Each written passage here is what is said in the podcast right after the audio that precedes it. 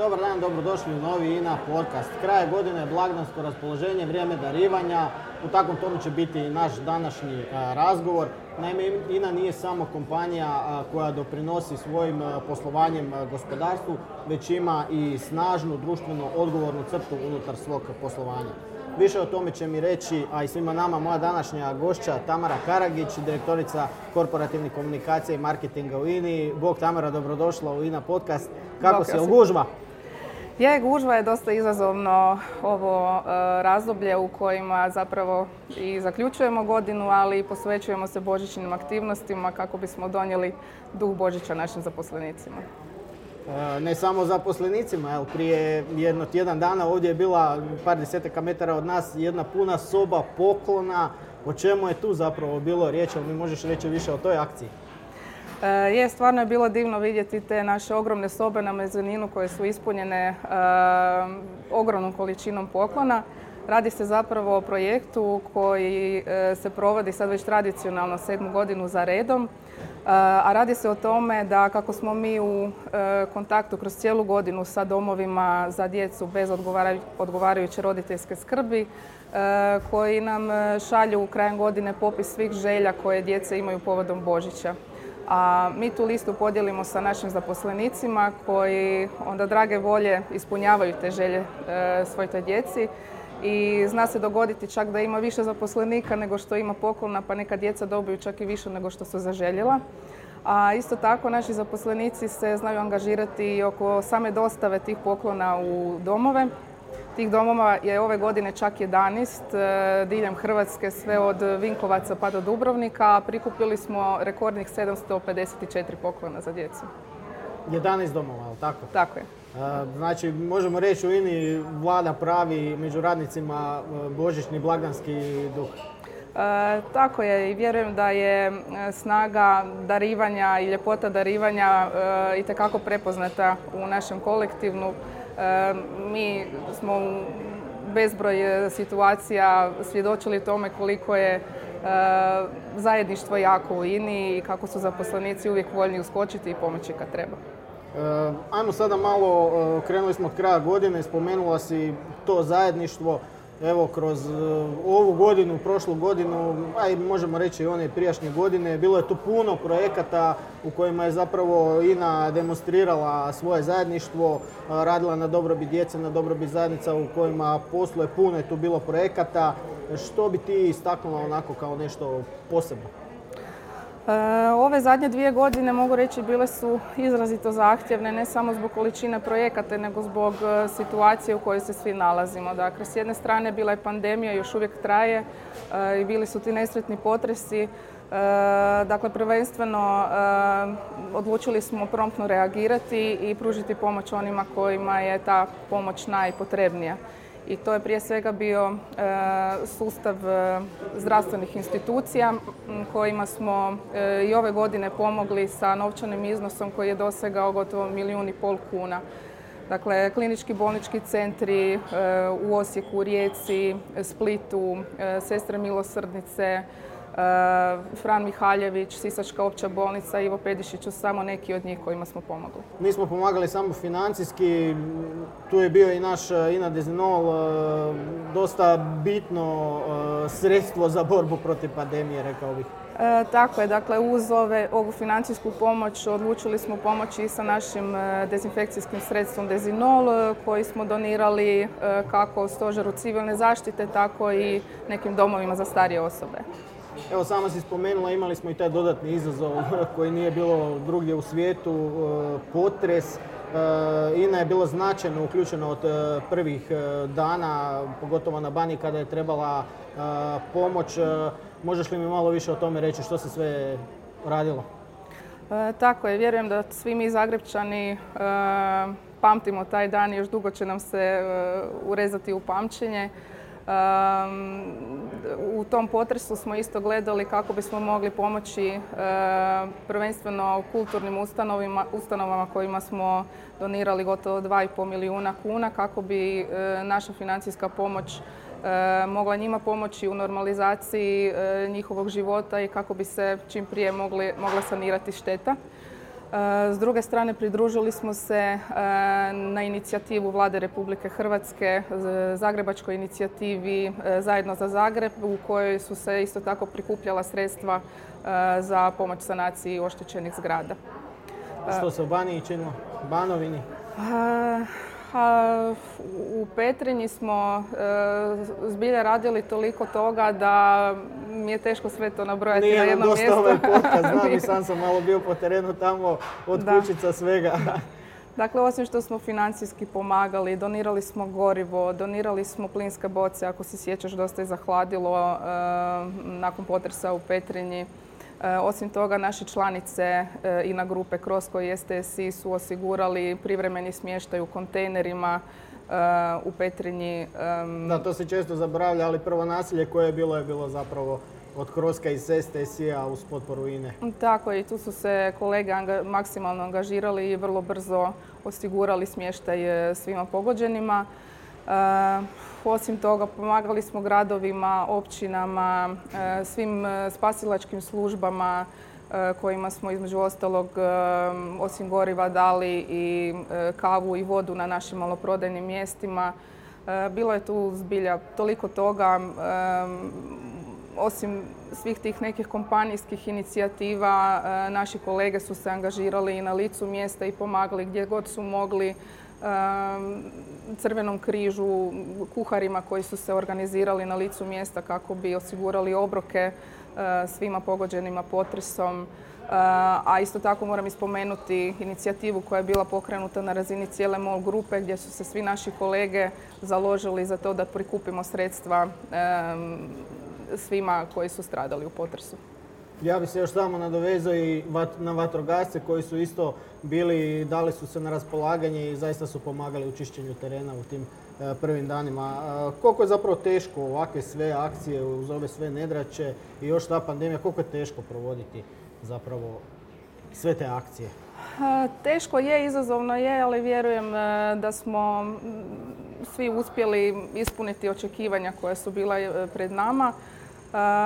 Mogu reći da mi već imamo dosta uhodan tim čija je snaga zapravo došla do izražaja, pogotovo u ovim kriznim situacijama. A neko posebno zadovoljstvo nam daje sama činjenica kad vidimo koliko se vesele ljudi kojima smo uistinu mogli pomoći. Srce je jače od virusa. Tako je. Kako se zapravo odlučuje tko će dobiti sponzorstvo i donaciju? To je često i traže ljudi donacije od INE. Kako je zapravo politika? Dakle, pri odlučivanju e, kome ćemo e, dodijeliti sponzorstvo ili donaciju, mi uvijek e, nastojimo gledati neku širu sliku da taj određeni projekt ima dobrobit za cijelo društvo, a pogotovo za one lokacije na kojima poslujemo i za njihove stanovnike. Nama se zapravo mogu javiti apsolutno svi, popunjavajući obrazac koji se nalazi na našoj web stranici. Pregledavamo apsolutno sve zahtjeve i onda u sklopu budžeta određujemo kako ćemo rasporediti resurse. znaš koji je moj najdraži projekt? Koji? Jedno pitanje za tebe, teško. Zeleni pojas, zato što je usmjeren na okoliš. Zaista jedan lijepi projekt koji je pokrenula INA. Možeš li mi malo više o tome reći? E, dakle, INA kao kompanija e, zapravo e, veliku pažnju posvećuje održivom razvoju i zaštiti okoliša. Trenutno i svoje poslovanje planira na način kako bi se i naše osiguravanje energije prilagodilo što strožim okolišnim zahtjevima. Međutim, to je poslovni dio. Ja mogu malo više pričati o ovom našem projektu koji se zove Zeleni pojas, a pokrenuli smo ga 2014. godine. E, tu se mogu prijaviti zapravo sve neprofitne organizacije, e, parkovi prirode, e, vatrogasna društva, obrazovne ustanove koje trebaju našu pomoć u sufinanciranju. Kroz sve ove godine izdvojili smo više od 2 milijuna kuna za sufinanciranje više od 111 projekata. Zasadili smo više od 8000 sadnica cvijeća i raslinja. Ko je to sadio? Naši dragi volonteri. Evo kad si kod volontera, kad si spomenula, ove godine i na klub volontera je e, proslavio deseti rođendan. E, To je još jedna od inicijativa korporativne komunikacije ovdje u INI. Rijetke su kompanije koje zapravo potiču radnike na volontiranje. Kako to funkcionira ovdje u INI? E, zapravo jako uhodano, e, budući da imamo već jako puno iskustva u provođenju takvih projekata. E, upravo ove godine smo proslavili jubilej i naš klub volontera je mnogobrojan. Imamo čak 1400 aktivnih članova koji su u ovih 10 godina proveli čak 350 akcija. Ko može volontirati? Bilo tko.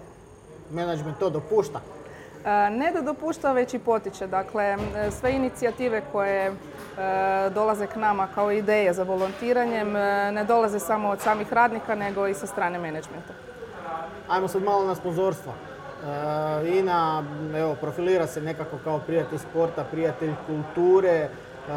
Koga sve podržava i zašto je bitno da velike kompanije zapravo daju podršku kulturi i sportu, kako profesionalcima, tako i amaterima, sportašima?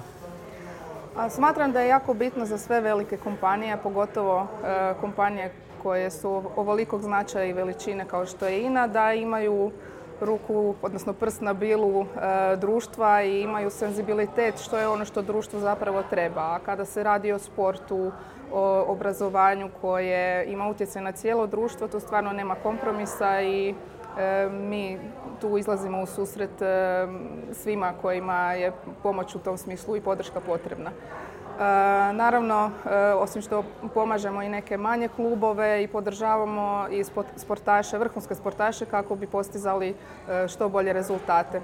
Tako recimo smo e, uz naše rukometaše koji će e, u siječnju iduće godine krenuti na pohod za europsku titulu. E, tu smo uz naše vaterpoliste, naše automobiliste i neke manje sportske klubove. Ono što mene zanima, nije velik tim. Komunikacijski, puno je tu kampanji, projekata, tijekom cijele godine, čuli smo i ove pandemijski uvjeti, također često su oči javnosti usmjerene u INU, ININO poslovanje, INA je od velikog značaja za gospodarstvo. Kako sve to stižete pokriti? a stižemo, organiziramo se i snalazimo se u situacijama stvarno svakakvim.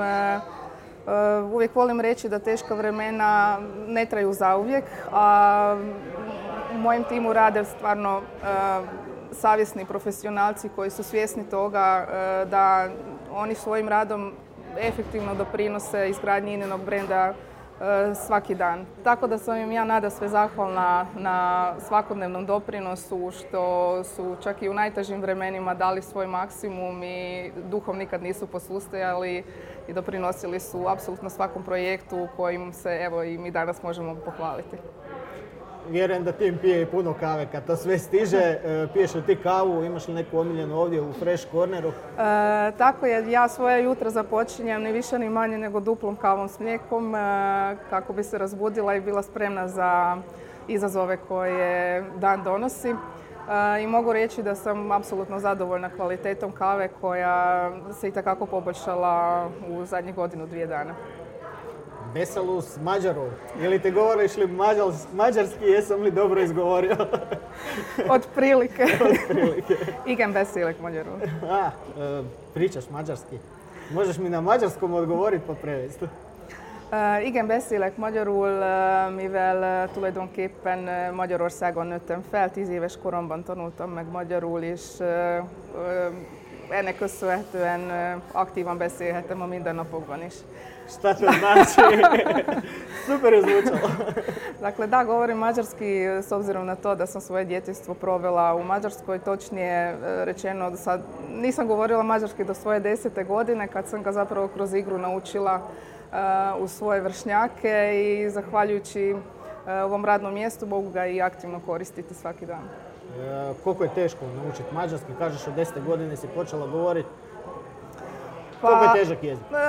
Usporedbi s hrvatskim, Teško je procijeniti težinu jezika, jer jezike ne može staviti na vagu kako bi izmjerio koji je kakve težine, ali istina je da mađarski završava na toj neslavnoj ljestvici teških jezika uz arapski, kantonski, mandarinski, kineski i japanski jezik. Da, nekako onako sve povezano, djeluje, bar meni tako kad slušam ono, na, na uho. Pretpostavljam da riječi imaju razmake. Meni je mađarski jako lijep e, i vjerujem kad ga usvojiš e, da bi, iako bi ga i ti usvojio, vjerojatno bi ti prepoznao ljepotu jezika. Uh, uistinu je bogat jezik i daje mogućnost izražavanja i meni je jako drago što sam ga uspjela naučiti ne ovako školski nego više kroz igru, tako da je, lijepo je znati jezike. Čuo sam da te opušta kuhanje, je li to istina? A vidio sam čak i na Facebooku da se nekad znaš malo pohvaliti s onim što si pripremala. Spremaš li neke specijalitete za svoju obitelj? Pa kao prvo bih rekla da ne vjeruješ svemu što je objavljeno na društvenim mrežama. Dakle, puno više sam kuhala e, za vrijeme lockdowna i dok sam bila na porodiljnom bilo je nekako više vremena i prostora kako bih osmišljavala razno razne menije za svoju obitelj. E, sada je vremena nešto manje pa ipak više volim kad netko drugi skuha za mene pa Suprug i ja se volimo tu i tamo počastiti nekom degustacijskom večerom u nekom od zagrebačkih restorana u čemu stvarno uživamo. E, imaš li onda ti ili suprug neku preporuku možda za neki fini blagdanski ručak? Što jesti? svakako bih preporučila ako želite pravu deliciju, Um, ispečenu gušću jetru koju svakako treba ispeći u komadu, nemojte ju rezati i poslužite ju uz neko muškatno vino, možda najbolje neki slatki tokajac. E, s ovim ćemo i završiti. Hvala ti na ovom lijepom savjetu i hvala ti što si došla u emisiju na razgovor. Hvala na pozivu. Dragi slušatelji i gledatelji, hvala i vama što ste još jednu godinu bili s nama u INA podcastu. Želim vam sretne blagdane, uspješnu novu godinu. Naravno sa zanimljivim temama se vidimo i na godinu. Pratite nas na INA YouTube kanalu i na svim ostalim kanalima na kojima se slušamo i gledamo. Pozdrav!